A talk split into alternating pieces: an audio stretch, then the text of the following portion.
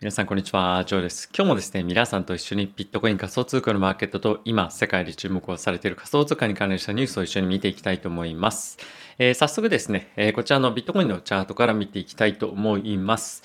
えー、今日はですね、ビットコイン、え非常にいい、え好調な一日だったんではないかなと思っています。まあ、基本的にビットコインが上がったっていうのも、まあ、もちろんそうなんですけれども、まあ、今日に関しては、まあ、イーサの上昇に引き上げられたんではないかなと思ってます。で、まあ今日なんでイーサがですね、上がったかっていうのは後ほどニュースでもご紹介を差し上げたいと思うんですけれども、やはりですね、ビットコイン単体ではなかなかちょっと難しい展開っていうのは引き続き続いているんではないかなと思いつつも、やはり、まあ、常にですね、この6万5千、6万6千近辺の、まあ、今後さらに高値を更新していくというところが、やはり意識されているかと思いますので、まだまだ大きく下落をしていく動向とかっていう話よりも、え、どこまでいけるんだっていうところの方が、あの、非常にいい、あの、今と、あの、まあ、盛んに議論されているトピックなんではないかなと思っています。まあ、あとはですね、えー、先日ツイッターの方でも、えー、つぶやいたんですけれども、えー、11月というのはですね、非常に、えー、仮想通貨とまあ相性のいい月で、アノマリーというふうに言っていいのか正しいかわかりませんが、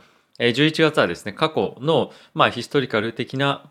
えー、まあシーズナリティというか傾向を見ても、まあ、かなり強い月、まあ一番強い月というのがあるので、この11月という月に関しては、パフォーマンス非常に期待できるんではないかというような声がですね、特に海外で強く見られているのかなと思っております。まあ、いずれにせよですね、あの、11月に関しては、まあ、株式マーケットも含めて非常に、えー、パフォーマンスがいいというふうにされているような、え、月でもありますので、え、市場全体が、まあ、少し熱気を持ってこのマーケットに挑んでいくようなタイミングになるんではないかなと思うので、非常に楽しみにしていきたいと思っております。はい、次なんですけれども、えー、イーサーですね、後ほどちょっと詳細に関してはご紹介を差し上げますけれども、まあ、オールタイムハイをですね、えー、クリアをしていって、え、今4500を上回る、え、ところでですね、かなり安定をして今推移をしております。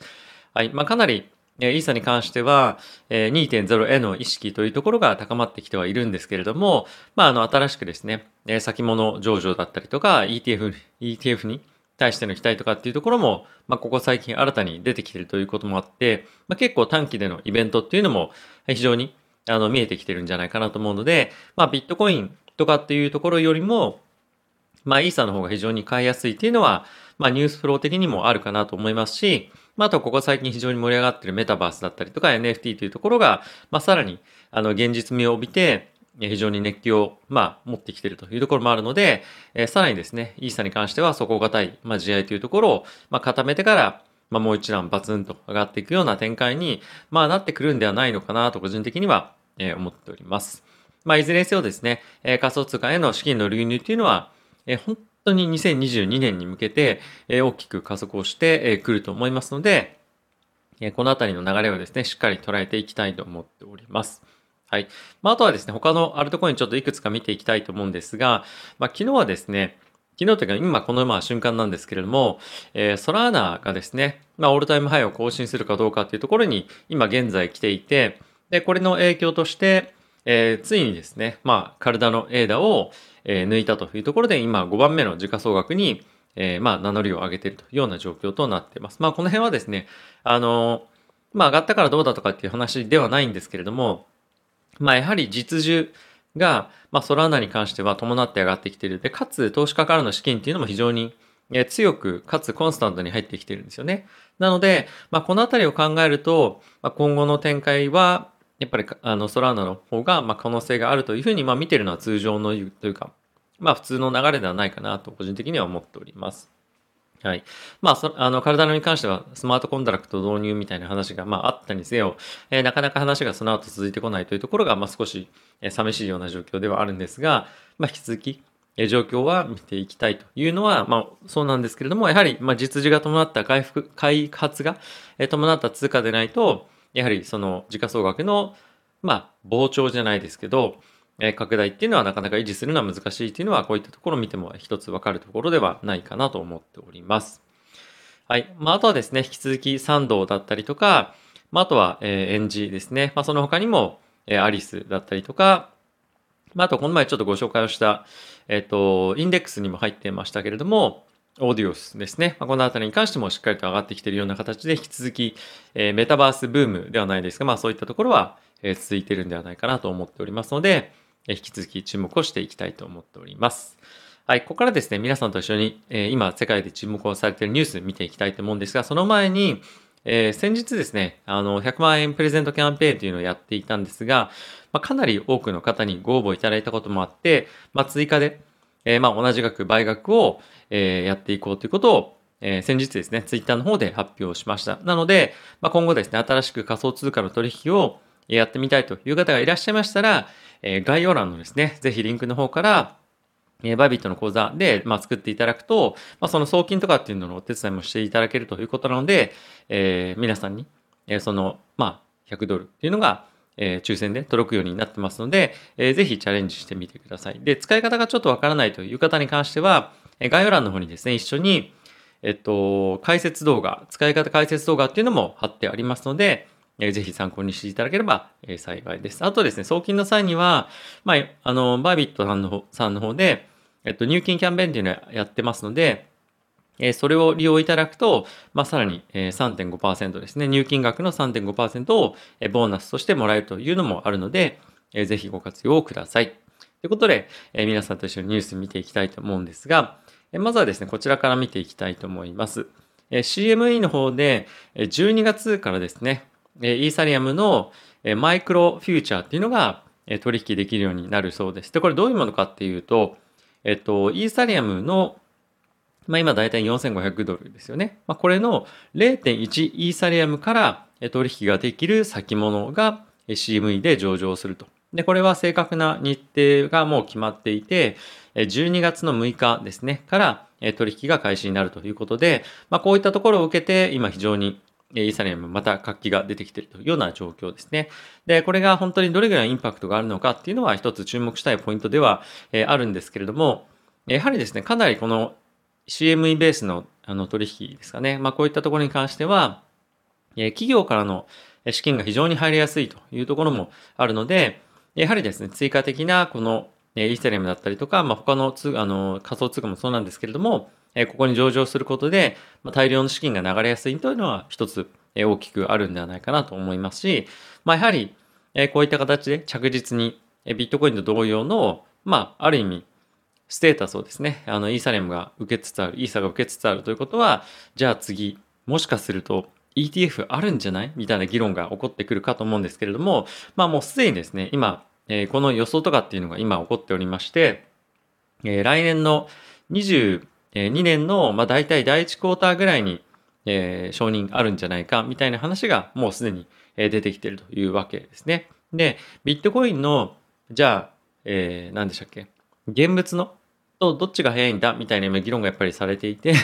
はい。でですね、まあそういった点に関して今議論が行われているんですけれども、やはり、まあ、先物ベースでの、えー、ETF の方がですね、まあ SEC としては承認しやすいんじゃないかっていうことも、えー、強く予想されているので、えまずはイーサリアムの、え先物ベースでの ETF が、まあ、来年前半の方に、え承認をされて、早ければ2022年の、まあ、後半ぐらいに、えー、ビットコインの現物の ETF の承認もあるんじゃないかっていうのが今あの話し合われていることなんですけれども、まあ、これがですね次の、えー、ご紹介したニュースにつながっていくんですが、現在ですねこのバルクリーというところの、えーまあ、ファンドがですねビットコインの ETF 申請をしてるんですね。で、えこれの承認の期限っていうのが来年の1月まで今、え伸ばされていますと。で、おそらくこの1月になってもまだ決まらないと思うんですけれども、まあ今一旦、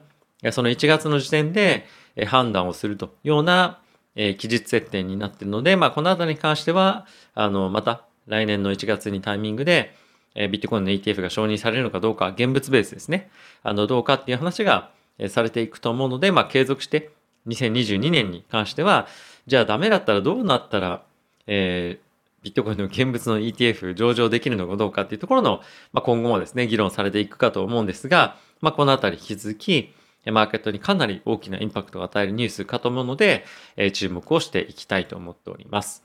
はい。えー、次のニュースなんですけれども、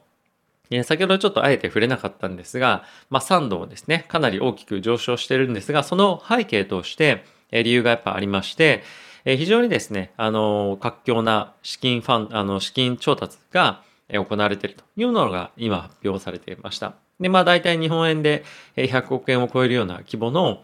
資金調達っていうのがこの賛同向けに行われているわけなんですが、まあこれをどういうふうに使っていくかっていうと、まあ今現在開発中のえー、まあ、ゲームですね。まあ、こういったところの開発に使っていたりですとか、まあ、あとは今非常にセレブリティとの、えー、まあ、タイアップみたいのが、まあ、サンドに関してはかなり進んできていると。まあ、その代表格が、え、スヌープドッグなんですけれども、まあ、それ以外の、え、多くのアーティストも、やはりこういったところに参加したい興味があるというところもありますし、え、非常に、まあ、あの、我々のような仮想通貨の投資家っていうところも、ま、大きく、あの、注目をしていて、え、プリセールでですね、この、まあ、サンドボックス内の、まあ、ゲーム内の土地ですね、こういったところも、まあ、非常に活況で、え、資金が入りやすくなっているという、まあ、入っているわけなんですが、まあ、これがじゃあ実際に、え、実装されされ始めると、え、さらにこの実需のフローっていうのが、え、マーケットに入ってくるということで、まあ、あの、まあ、サンドの価格っていうのも、まあ、ゲームのあの活況具合にもよるとは思うんですけれども、かなり上がったり、上がったり、まあ下がったりとかっていうところが見えてくるんではないかなと思っております。はい。まあ、今のゲームの、今の段階ではゲームの開発フェーズというところもあるので、まあ、非常に期待感先行の価格の上昇、え下落っていうところかと思うんですが、まあ、やはりですね、このメタバース関連の、えー、まあ、トークンに関しては、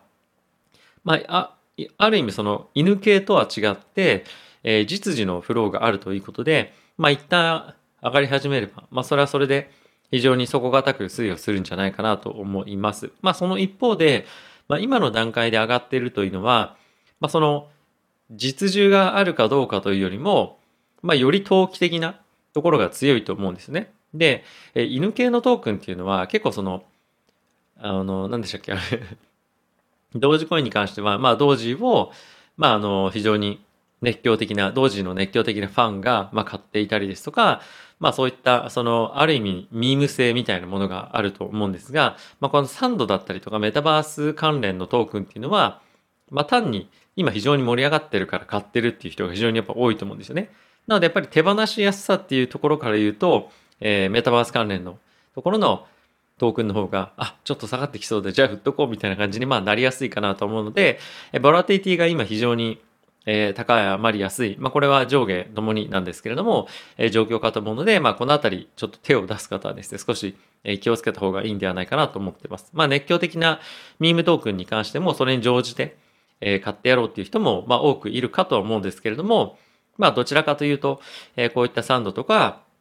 えー、メタバースベースでの方が、まあ、そういった、あの、短期的な感じで波波乗りをしている人たちというのが、ま、多いんではないかなと思っております。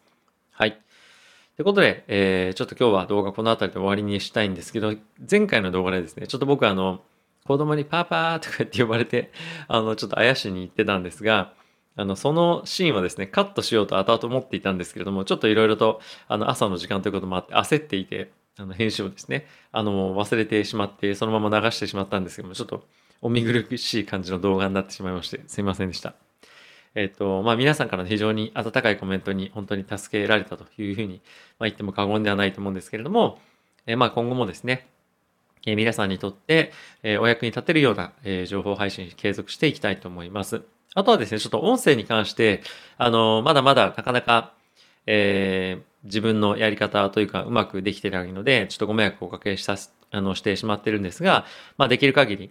あの、まあ、改善をしながら、ちょっと日々、あの、いろいろと新しい取り組みをやってるので、なかなか安定はしてないんですけれども、まあ、近い将来ですね、本当に安定をして、皆さんにしっかりと、え情報提供を継続していけるように、ちょっと努力していきますので、えもう少しちょっとお時間いただければと思っております。はい。ということで、え皆さん本当に今日も動画ご視聴ありがとうございました。また次回の動画でお会いしましょう。さよなら。